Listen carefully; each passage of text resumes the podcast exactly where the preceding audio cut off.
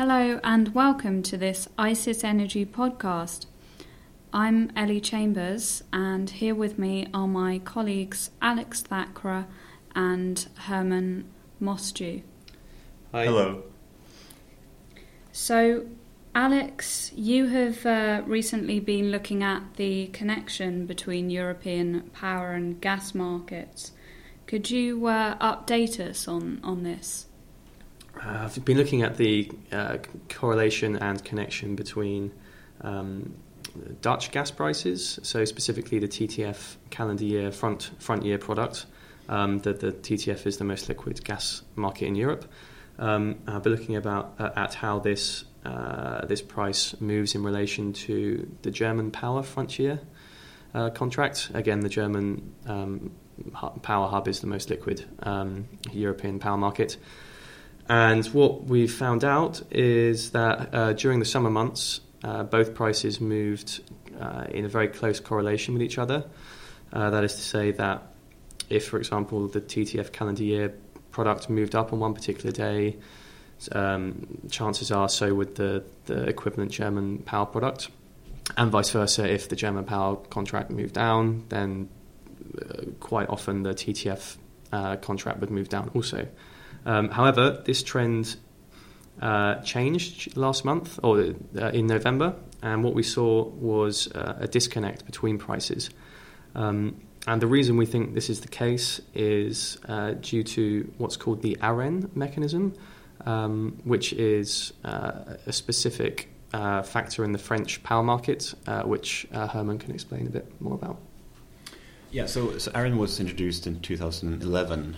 It was a measure to increase competition in the wholesale and retail markets. So because EDF is in a situation in the French market having or possessing most of the nuclear supply, it is obliged to sell up to 100 terawatt hours to alternative suppliers in France.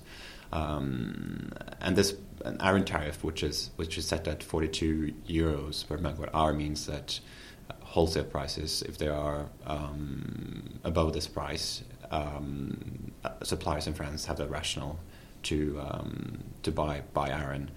So this year, because expected nuclear supply in 2018 is scheduled to be a bit strained or reduced compared to EDF's forecasts. It means that suppliers have even a higher incentive to buy ARENH directly from EDF. Yeah, I think just to bring it back to the correlation, the key thing to mention is that the ARENH tariff acted as a price ceiling during November for the French frontier contract, which filtered through to the German market as well, and kind of prevented prices from going up too much in November. And in contrast, if we look at the gas market, November was characterised by below average temperatures and across much of Europe, and a very bullish trend in the gas market. So we saw gas prices move up during November, whereas power prices were relatively flat in comparison. And this is where this price disconnect came from. Okay, and what do you think is the outlook for the connection between the European gas and power markets over this winter? I think it's quite difficult to predict, but a couple of traders I've been speaking to have suggested that we could see the usual connection be restored.